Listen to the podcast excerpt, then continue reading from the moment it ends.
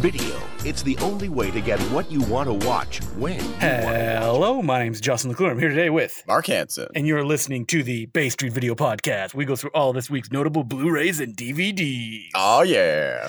Is that your new Start that tagline? Yeah, I'm gonna put that in there. I want people to get now. like T-shirts that say like, "Oh yeah." Oh yeah. More people need to throw that around. So this week we start with Possession. oh, it's a big one. It's a big one, folks. Uh, Possession being the I'm gonna butcher his name, Andrzej Zulawski movie. yeah, I've always said Andre Zalowski. yes. Okay. Zalowski. I think I you a think we're fan of this director? Um, yeah, I am. You have to be if you're a film nerd. Of course, of course. Um, I mean, I, I think the funny thing about this movie is, I mean, this movie has gotten so big, I think, in the last like decade Mm-hmm. plus, right? I feel like at one point it was kind of like considered a small, sort of like European arty horror movie.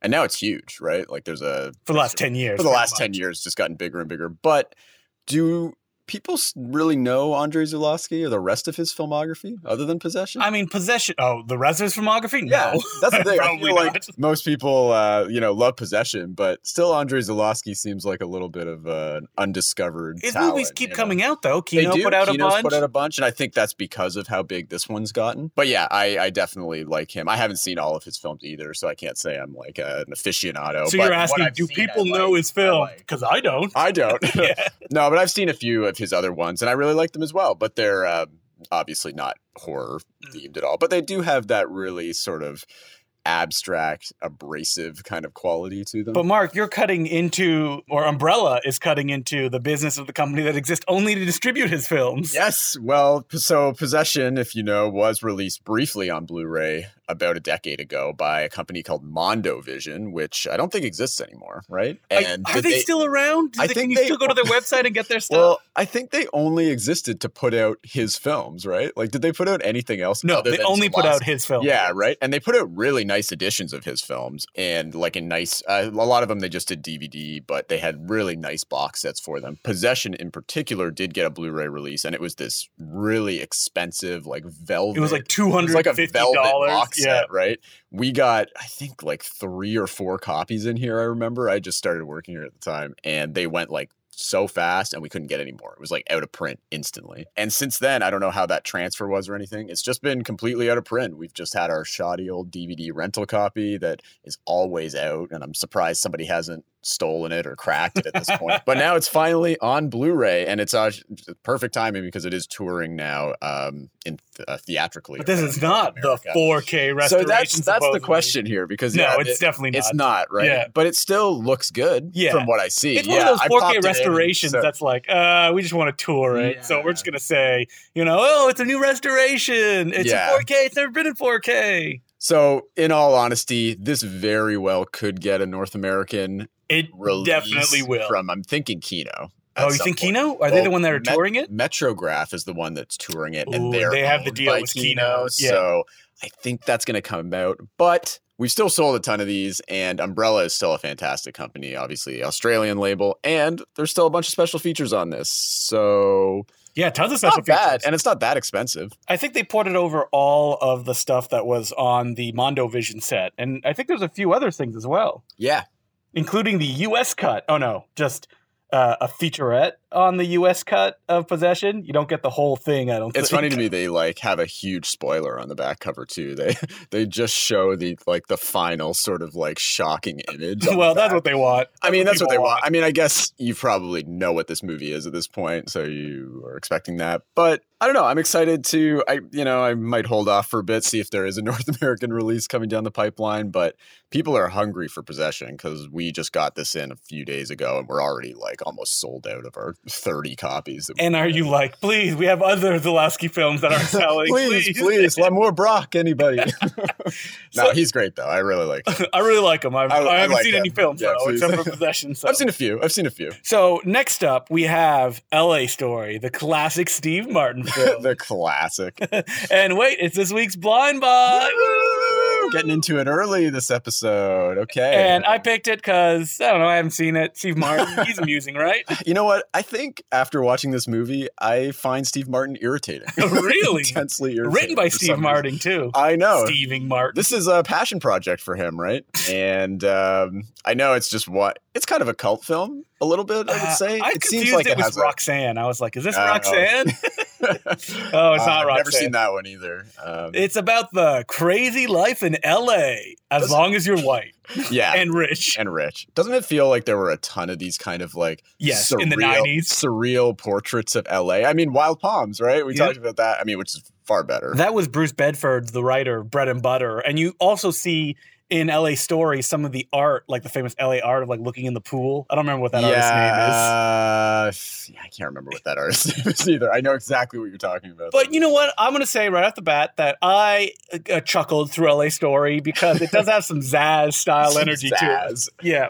Yeah, um, But listen, this is a I'm, I'm gonna say, yeah, I, I didn't really like this movie. I mean, I see what you mean, and I think for the first 20 minutes or so, I was kind of feeling it. I Yeah. thought this was kind of amusing. I thought Steve Martin wasn't irritating me that much yet. Um, but he's liked- old, he's rich. he's just old and rich, and it is. You're right. It's just like kind of a boomer white person's perspective of look how wacky LA. He gets to fall in love and have sex with Sarah Jessica Parker. And that's the problem with me. It like eventually just turns into like your typical sort of like old white guy as like two hot women chasing after him for some reason. Um, and I, I just don't, I just don't get it. I mean, it is full of cameos of, you know, Chevy Chase shows up, Woody Harrelson shows up. It, it's fun to spot the cameo, but like, I feel like the player did this like way better. I mean, that's more movie industry related, but like the whole time I was watching it, I just thought, ah, the, the player is a much better sort of version of this, or Wild Palms, or a handful of other things. well, Mark, you're wrong know. because It's- it's this is getting a special edition It is. yeah. It's never been on Blu-ray before. deleted scenes and outtakes. Uh, well, Mick Jackson's L.A. stories. Uh, that's the director, I guess. The story of L.A. story, the L.A. of L.A. story. L- listen to that humor right there on the back, right? Did you look up Mick Jackson's? No. that's Yeah, it's fairly uneventful, but he did make Volcano. Oh, you're a big fan of Volcano, Another right? great LA movie right there. Yeah, you know what? I had probably more fun uh, with this than Mark, but I can say that by the end, I'm like, all right, let's go. Because it's not even like satirical in like a takedown way. It's like, isn't LA wacky? yeah, It's like, yeah, if you're rich, he loses his job and then just gets another job at the same place. Yeah. It's like, what the Right? fuck? yeah. like clearly this was a passion project for him. He wrote it. You're I really think putting he- it down as a passion project. Well, they said he spent like seven years on the script, like tweaking it, and everything. I'm like, really? But you can tell, right? It's it's whack. It's it's the kind of like movie that like a famous person gets to make. That's a little offbeat when they get enough clout, right? It wasn't Mark's offbeat enough Mm. for me, Yeah. and a lot of the humor just was kind of stale at a certain point. you but didn't like the part where they took money out of the banking machine and then there was a lineup of robbers they had to get. yeah, I mean that was kind of. They have some good. Uh, That's what I mean. Zaz style sight There definitely are some good sight gag. I wouldn't say it's terrible, and it it has a good look and a, a cool kind of vibe. What about it. the I scene just- where he goes uh, and picks up his date and she's playing the tuba and Yeah. then he, she goes da, da, da, da, da, and then she answers the door. She's like, "Oh, give me a second. She closes the door and you hear da, da, comedy gold, right? Yeah, I mean, I don't mind that. it made me chuckle. I'll, I'll it's just fucking that. rich Steve Martin chuckle. with his rich people. I don't know what it is about Steve Martin. He just bothered me in this, and I never really felt one way or the other about him. Mhm. My partner never liked him, and always thought he kind of like seemed like an asshole. And I was I'm like, sure he is. And I was like, nah, I don't know. I don't really care. But then watching this movie, I'm like, he does kind of seem like an asshole. His biography is so depressing. Is the one it? that he wrote, yeah, it's like he's like, my father never loved me. Oh, Yeah. So that's why he's an asshole, I guess. Uh, Can I give a firm recommendation to this? Not really. Are you going to recommend? I mean, it's always been a popular rental for us. It's for some reason, it's So always if you're renting, over 45 so years old, I think that's what it is. You know, I, I think it's for a certain.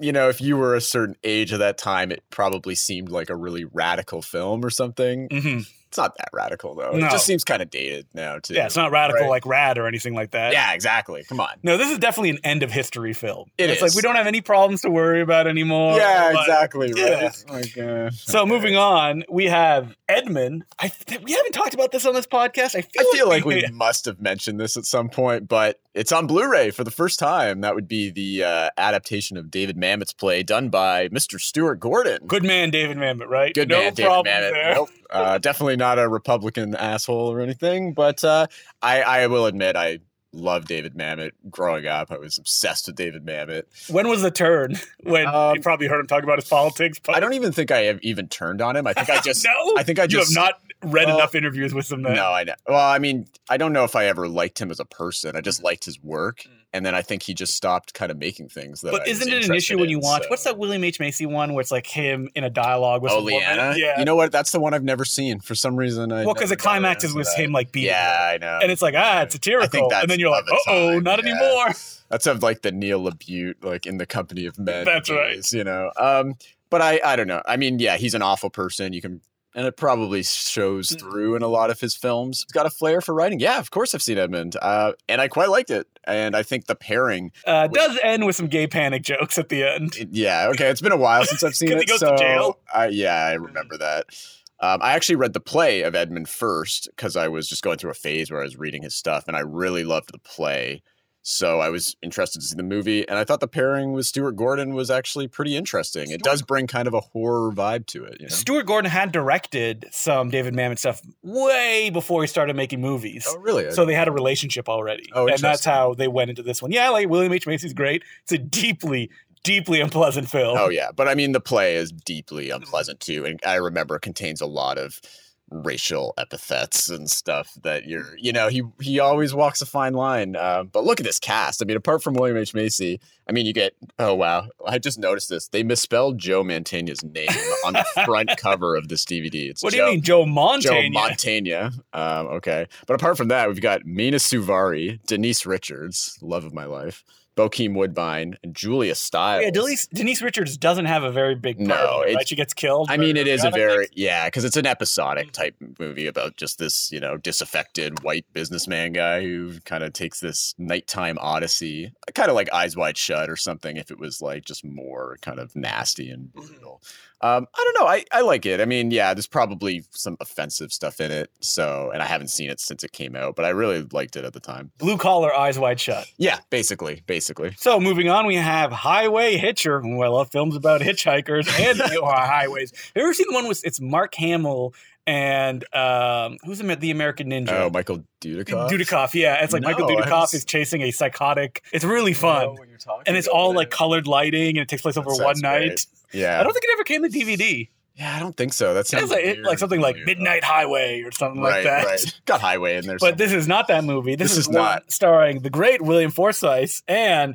James LeGros and whoa, Jamie Kennedy. and Jamie Kennedy. Uh, yeah, another great cast here. And this is another MVD really. MVD marquee is just going. Oh boy, with their MVD releases. marquee. Uh, Watch out! yeah. So this was a movie I'd never really heard of. It also goes by another title, The Pass, which is what you'll probably more commonly find it on. Even in the the credits on this, it's called The Pass. So I don't know where Highway Hitcher came from. It's like they thought like, oh, the Hitcher's taken. Well, we'll just call it Highway Hitcher, I guess. Um, this is like a 90s straight to video kind of staple. I kind of remember seeing the cover as a kid.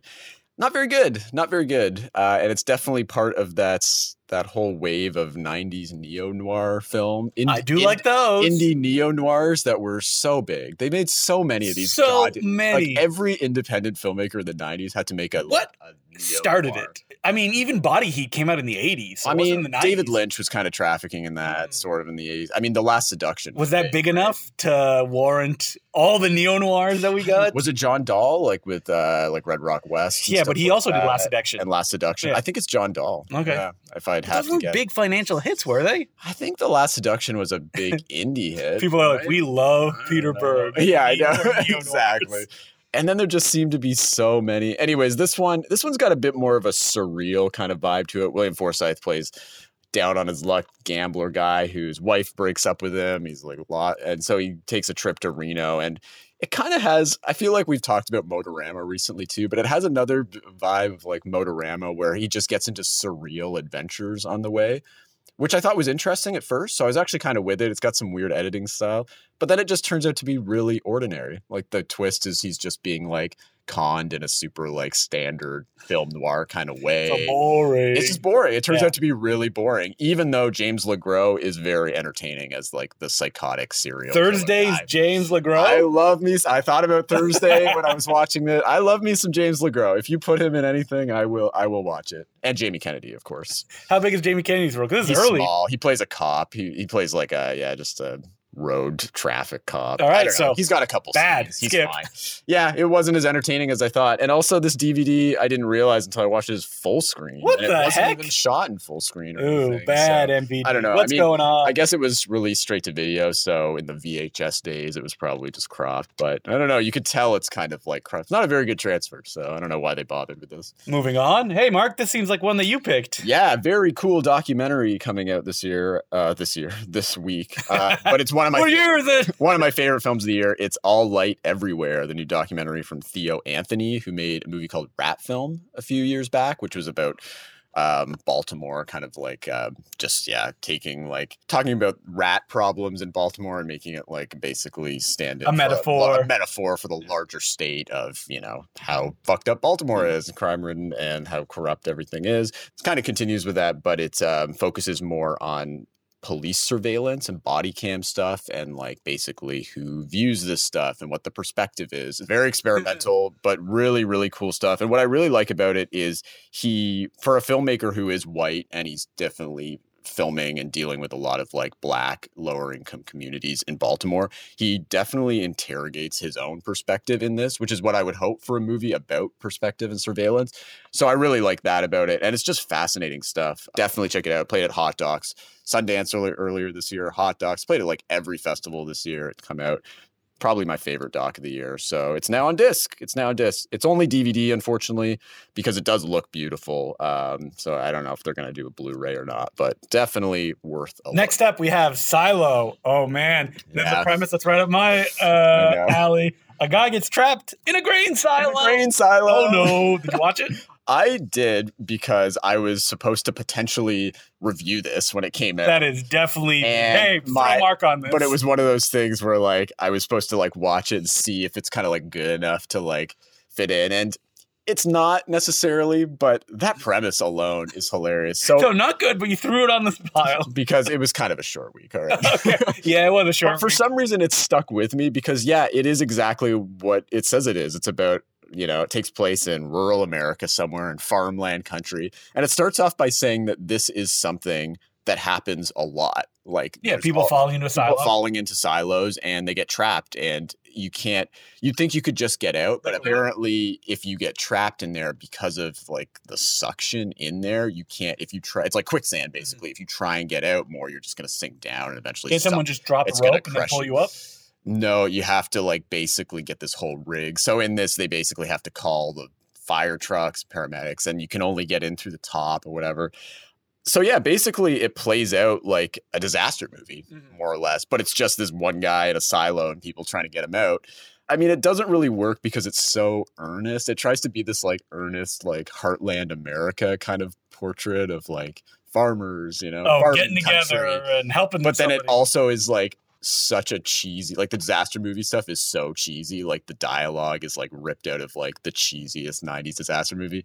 So it doesn't really work on any level but i mean i, I still but it's I still kind of- notable Blu-rays i still kind of remember it. Yeah, it's stuck with That's me. true. and you know it's a weird oscilloscope's putting it out and they're you know they usually put out pretty arty stuff and for some reason they you know saw something in this so i don't know it's it looks beautiful it's got that terrence malick kind of like farmland Is it in black and white? no it's it look like not no it's in color Uh, That's in how they tried to class it up by Exactly, like, right? making the case all like monochrome. Yeah, be like, oh, it's an indie film. yeah i don't know though i would say like if you like disaster movies at all You love disaster movies, and you didn't even like this. It's not that i didn't like it i just didn't think it was outstanding or Okay. anything and it wasn't a big enough film that anybody was like all right well we got to cover it you know but we're talking But about it here now. we're talking about it here gotta give it some gotta give it a mention here all right, let's get positive. let's get back to some big get some good stuff here So we have here the Chinese boxer, the Jimmy Wang Yu film that basically invented the open hand martial arts cinema. It's a Shaw Brothers picture. Jimmy Wang Yu directed and stars in it, and it is released by 88 Films. And you may be going, "Whoa, whoa, whoa, What? 88 films? in North America. Aren't they a UK company? Well, they are, but now they're making their North American debut. And wait, did this movie come out in the UK? The Chinese Boxer? I don't think I'm it not sure. did. I don't know. Did they? Yeah, Yeah. I, I don't follow their UK releases enough, just because I You don't care, We yeah. didn't get them here or anything. But But now they're starting to do some North American stuff, and they're starting with the Shaw Brothers movie, probably because they want to get ahead of the Anchor Bay box set that's coming out soon. the Arrow one. Oh, Arrow, yeah, Yeah, yeah. Anchor Bay. Anchor Anchor, Bay, Bay doesn't exist anymore. Oh, they're also doing Gestapo's Last Orgy. No, thank you. This week too. That's not my thing. fan of that. No, no. But yeah, they've got another martial arts uh, Sha, uh, Shaw Brothers one coming out next month to uh, Disciples of Shaolin. Oh, yeah, 30 uh, yeah. Chang Cheh. that's a no. That's not Chang Cheh. That's Lau Kar-leung. oh okay. If it's Disciples of Shaolin, that's an odd one to put out. That's a sequel to that's it Thirty Six. Chambers. Um, Yes. And I believe, yeah, that's the third one, which is a much more goofy one. But I guess Yeah, maybe that's mean- all they can do. Maybe that's what all they have the rights to in North America so far. How are there Uh, dueling Shaw Brothers uh, Blu-ray companies at the moment? I Like that's know. very odd. don't. Yeah. I mean, I assume you're excited for the Shawscope box. Oh yeah, set when that definitely. I'll be picking up from Bay Street. That'll Just- be nice. That'll be nice. Yeah. you can order like a hundred and you don't sell like. Oh, we got a lot coming in. I think they will sell though. I definitely think they'll sell. So what we have here is the 88 films package. So new art, you get a fold-out poster, you get booklet, you get a new HD remaster from the negative, extras, uh, interviews. I'm just gonna read them all, I guess. yeah. uh, a video essay, even the U.S. trailer comes with it. So you know it's the package that you would want. Yeah, that 88 Looks nice. No, I'm glad they're breaking into like we're Yeah. more of these UK companies breaking into the North American. I'm glad they're coming, man. so people start, stop asking us about it. I know, I know. right? Every Yes, week, I'm I sure. It's all like, the time. Do you have this release? Like, no, it's a UK only. I know. And if you did bring it in, they'd be like, it doesn't play on my Blu-ray player. You know what? Most people that ask know Okay. that and have the player, and we just don't have the suppliers. That's all it is. Evangelion's finally coming out on Blu-ray. Bay Street's got the complete series, but not the big limited edition box set. Yeah. So what's the deal with this? This isn't exactly the edition No, people it's want or something. funny because it's called the complete series when it technically is, but it doesn't have like there's a big box. There's like a booklet and like a Ah. bunch of stuff like that. I'm surprised they didn't offer it to. No, that's all that Shout Factory. Yeah, it gave to us. So, but it's not that don't know. expensive. Oh wait, actually, I just saw the price. Yeah, it is pretty Well, expensive. it's fifty bucks. Yeah, for 50 a bucks. complete series on Blu-ray. Never been on Blu-ray before. Have you actually sold that many of A these? few, yeah. Okay, but I mean, not- maybe not as much as I thought because of what Yeah, the you're limited saying. edition Yeah, a few people have mentioned that, but I mean, this is a hallmark of anime, right? This Mhm. is like one of the be- biggest ones. Not that I know. Yeah, you're not that kind of nerd, eh? uh, Was there ever a point, a branching path, where perhaps you could have become an anime nerd? I mean, I was Perhaps big into friend or a partner? Pokemon. I liked But Pokemon. everybody did I like. Pokemon, See, that's the so, thing. I didn't go past Pokemon and Dragon Ball Z or Yeah. Sailor Moon. That's where it stopped. We as Canadians got so much Sailor Moon. It was So in syndication. Yeah. It played every day Oh, in so a way. much fun. So much fun. It's on Tubi and rewatching it here and there. It still holds up. It's great stuff. But no interest beyond that. So, like, oh, Not because this is like another template one. No, I mean, there's certain movies here and there, like Satoshi Kon stuff, Yeah. or like some Studio Ghibli stuff. I'm like a mainstream. movie guy. Yeah. it's just mainstream. For me. Yep. I'm sorry. Yeah. And you, 'cause Ghost in the Shell. It's great. you're used to buying it and putting out Ghost in the Shelf passe. People don't Yeah, like that anymore. It's the thing. It's not cool. Wait, have you seen Akira? I've never seen Oh Akira. my actually, never seen it. I know. I know. I'm bad. I'm And every time you put like another Blu-ray edition that's come out on the shelf, you're like, One day I will watch it. you will never know what? watch it. I might get into Cowboy Bebop at some point. Really? It's on Netflix too, that. so it's very Oh, okay, accessible. okay. Uh, the animated version.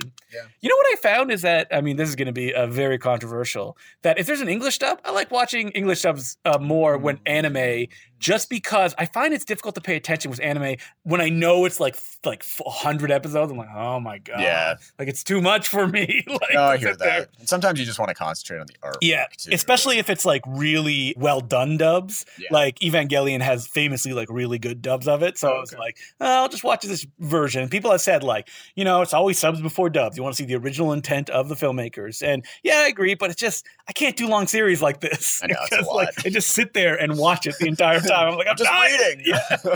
No, that's fine. Uh, subs are fine, but it, I I was shocked, shocked because Neon E- uh, Genesis Evangelion was one that I've always wanted to watch and I could never get into it. I was always like Okay. three episodes in. Then a couple of months ago, I was like, you know what? I'm just going to try watching it with the English dub, and I just watched all of it. I was That's able to, yeah. Okay. Yeah, my partner's a big fan. She's more of an an or was more of an anime person than I was, and this is she was big into. Well, this is the so ultimate. This is uh, kind of the ultimate. I'm a one, depressed right? teenager. Yeah, exactly. Right. I feel like I have so many people I knew when I was a teenager watch this. The show just understands never got me. into it. Yeah. What's really good about this is that it's super depressing. There's a super depressing movie that was on this. Then they just made four other movies that kind of like rewrote Right, the series, yeah. and it's much more positive and happy Oh, because that's nice. the director got married and has a normal Oh, life so now. he's, yeah. he's happy. Yeah. That's nice. Working it through, working out through his art.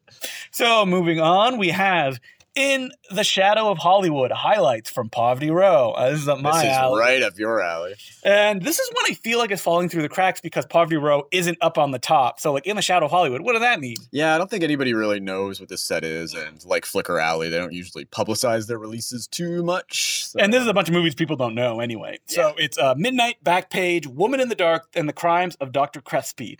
And so these are Poverty Row films. So they're about an hour long, made by studios that lasted, uh, according to the booklet, one to two films. But I'm really glad they put them all together. They could have easily released these on their own. I mean, people probably be pissed off because they're not that good. But listen, classic movie fans, they buy bad movies all the time, don't they? Yeah, bro. as if that ever stopped anybody from buying something. And uh, what's great about this is there's an amazing booklet that comes with it. The films look just great. Flicker Alley, I mean, they're Oh, pretty they're famous, right? line, It's yeah. Lobster Films and Black Hawk Oh yeah, and Flicker did Alley and the Academy of Motion. Pictures got together to put this together. And so it's Midnight, Backpage, Woman in the Dark. I already said the titles. Why am I saying them again? just so excited about it. Yeah. You're so excited. Are they good though? Have Uh, them? I have watched a few. Woman in the Dark is directed by Phil Rosen, who did a bunch of Bowery Boys films. It's pretty good, and so is The Crimes of Dr. Crespi, which has um, what's his name, uh, Erich von Stroheim in it. Okay. So that's good too, and it's directed by John Auer, who's someone that I uh, really like, who made a really fun noir called like Crimes in the City. But what's what I'm really excited about is that there's commentary on all four of the movies. They did. I mean, this is a night. I mean, Flicker Alley always goes. Not really though. No? I've picked up Flicker It Alley. looks like they go all sixty-five dollars, and I look and I was like, yeah, it's got the movie, but that's pretty much But it. is this worth the price tag then? Uh, if you're I mean, in you the get poverty row, movies, yeah. you get four movies, Okay. of course, definitely. And again, they're not great, but they're interesting. And once you know the context behind them, and I want more of these kind of box sets. Yeah. If they had put like Poverty Row Volume One. I feel like it would be easier to sell and people would have known about it. Because I like mentioned it to uh, my pal Will Sloan. He didn't know it was coming out. Yeah. So it's like I only know about it. Where did I? Because I looked it up. Because I looked at the Bay Street video list. and I was like, Yeah. "What the hell's in the shadows of Hollywood?" Yeah, the Flicker Alley stuff is always like that too. It's like they don't we don't even really get announcements. I just have to like keep looking at their website to see like what they're gonna release. you So I guess they're just centered on like the fans that follow them. I But I follow them on Twitter. yeah. Like, what, what the heck? I don't think these they're on Twitter that much. Okay. I don't think Flicker Alley are Twitter people. I always confuse them. And is there another one called? Oh, not Film Movement. No, yeah, Flicker Alley's expensive one. Yeah, they're, they're always expensive. Um, yeah, I don't know why. Like we always have to import them from the U.S. Uh, there's been a few of our like domestic suppliers that have talked to us about like, oh, shit, we're thinking about picking up this label, or we're trying to, and we're like, great, please do. Like the Can't prices you order it directly from them? Um, I've tried to get in touch with them. I sent them an email once. Never got a response. Yeah. So it happens. happens happens all the time. But they only release like one thing a month, maybe even at that. So I don't know. And we don't sell a ton of their stuff. Maybe because of the price tag. Oh, ho, ho, what's this? it's Christmas. Santa Claus! It's Christmas. And what we have here is the first Christmas special ever. Uh, not ever. Ever. this We've should- never this is about the Christmas. be all and end all of Christmas specials here. Oh man, it's What too is it? early, I guess. It is Piney the Lonesome Pine.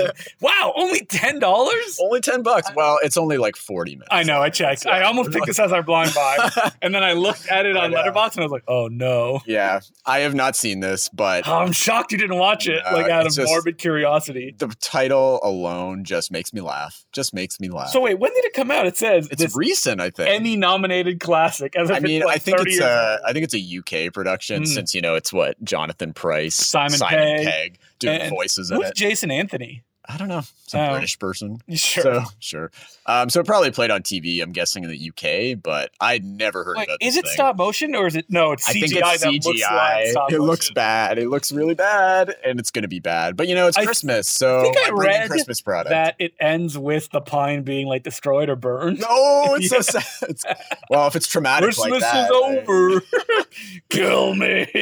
we should have watched this one. This would have been a fun time. yeah, and only 40 minutes. Well, you know what? As I'm sure many Christmas specials are coming down the pike of Bay Street Yeah. Video, we will be revisiting. We'll, we'll, we'll pick some. Anything that comes up on new release pre-orders that's like Christmas themed, I'm like, nah, right, whatever. What if we Bring did this in. promise that in December, every blind buy will be, Will be Christmas related? Whoa, can we handle that? Can we? Ha- we could try. I, I'm down.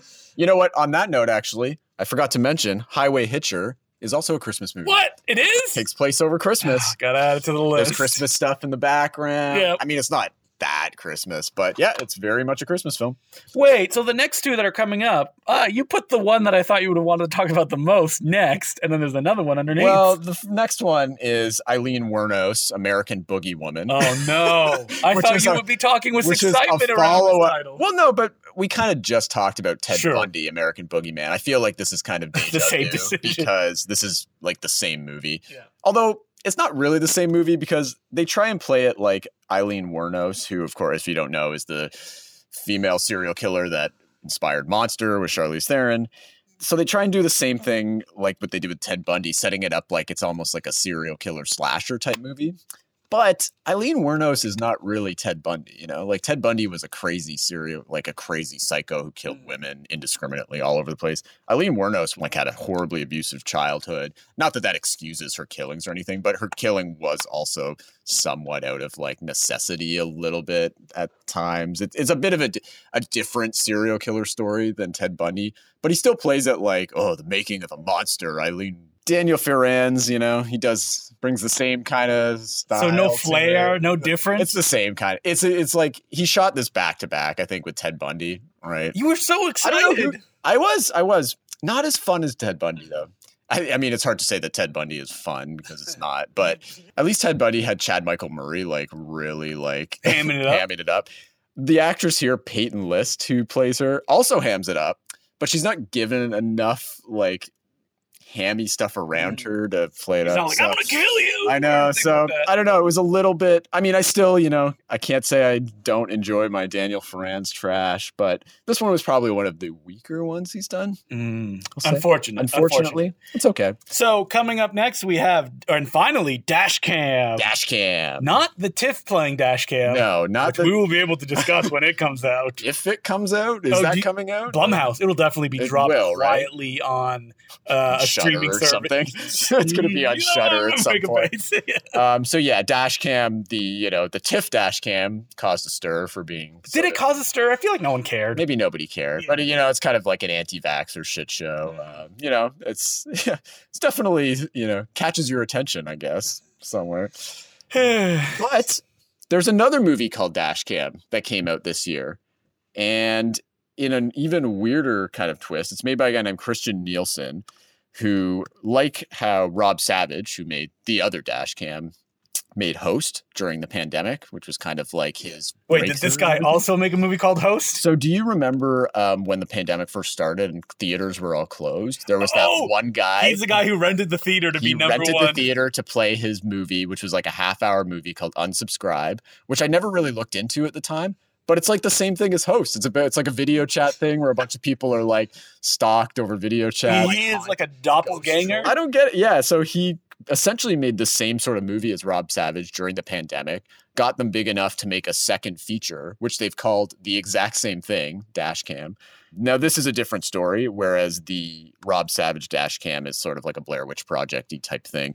This is kind of like a conversation blow up or blowout uh, paranoia thriller about a news editor who basically is editing together a package about the death of like a congressman, I believe, and he gets this like um, body police body cam footage from the night this guy was shot that basically tells a different story. But he wasn't supposed to get it. He gets called being like, "Oh, you shouldn't look at that. Like, delete that footage." And he's like, "Oh yeah," but he wants to. He wants to basically become a news reporter himself. So he's like, "Well, I'm going to break this story myself." And it leads him down this thing where is he being watched and he's trying to figure it out it's actually not bad. It's kind of interesting. It doesn't like totally land. It doesn't stick the landing. Um, kind of yeah, flakes out a bit at the end. It's um, produced by Larry Fessenden though, so and Larry Fessenden has a small role as the congressman the guy. stamp of shot. quality, Larry. I Fessenden. love Larry. Fe- Honestly, if He Larry needs to make more movies. What's Yeah. going on, I Larry? know he hasn't done anything since his. I want to see movie. that uh, toothless grin of. I know, I know. Well, you can see him in this because he is in this movie as the. Wait, does he have his bridge though, or is it missing? He probably has his Uh, He bridge. probably has his bridge, Yeah. But um, so yeah, and he produced. So I guess he was taken enough with this guy's, you know, short pandemic era film. That's cool. It was cool, and gave him this. I mean, again, this is super low budget. It mostly takes place in this guy's apartment, uh, but it's it's not like found footage though or anything. Oh, it's not because No, it looks not. like found footage on the no, back. some of it's on the computer screen, like when he's making Yeah. video calls to people, but largely it's just filmed with him in his apartment. And he does go out at one point because he finds there's like, oh, some evidence hidden somewhere. And, he, and it is very, you know, unlike, you know, the other dash cam, which is, you know, flagrant about its um vaccinate or it's or it's you know Listen, covid the uh guy who made Rob Savage, responses. he wanted to make a found footage film that would break the rules by having unlikable characters at the center of it. which i'm all for i'm all for That's every found I- footage movie. but you know, just this one gets under your skin. But you know, this one it definitely takes a different stance on the pandemic, where the guy in this is very like he doesn't want to go out. Like even when he does venture out at the end, he's like really he does he has gloves on and mask. He's like scared to go out and Mm. everything, which I thought was interesting too. It just like reflected the pandemic. How many pandemic A movies are we going to get? We're gonna get lots of it. You know, the pandemic movies are not gonna stop. And they haven't even Stop. started, I feel like. They haven't. They haven't. So you know what? I actually kind of enjoyed this. Yeah, I got a screener for it a couple months ago, and I was just like, "Oh, another movie called Dashcam. That's weird. I'll check it out." And it was okay. And now Gravitas Ventures is putting it out.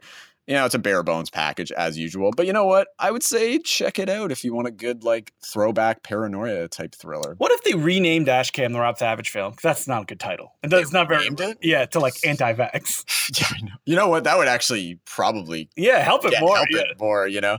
You know, I think with the other dash cam, all the the controversy, Mm-hmm. if you will, is probably exactly what they want. I feel like Jason Blum and Rob Savage are loving everybody like thinking their movie's horrible. I don't think so. I think I that when you put a movie out, you want people to like it and take it so, on. man. I think they just want people talking about But it. But they're not really, are they?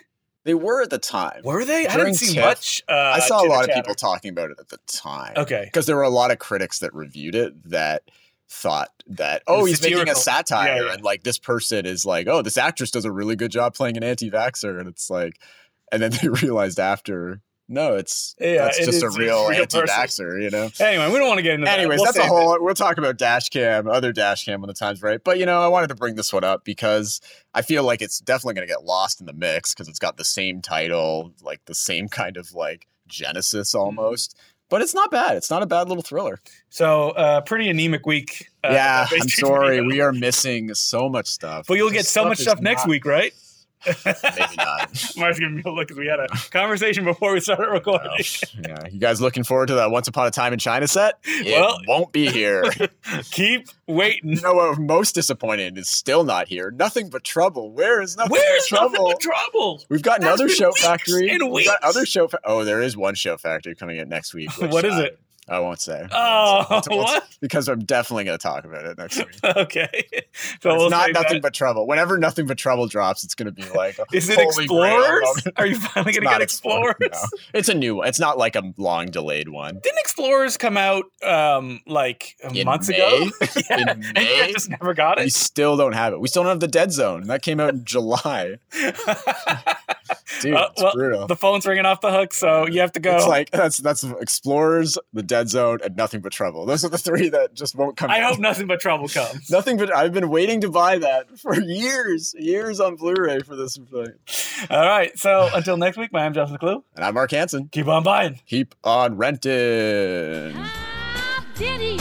What you wanna watch? Nothing but trouble when it comes in. These movies and many more are available at your local video store. But trouble, please.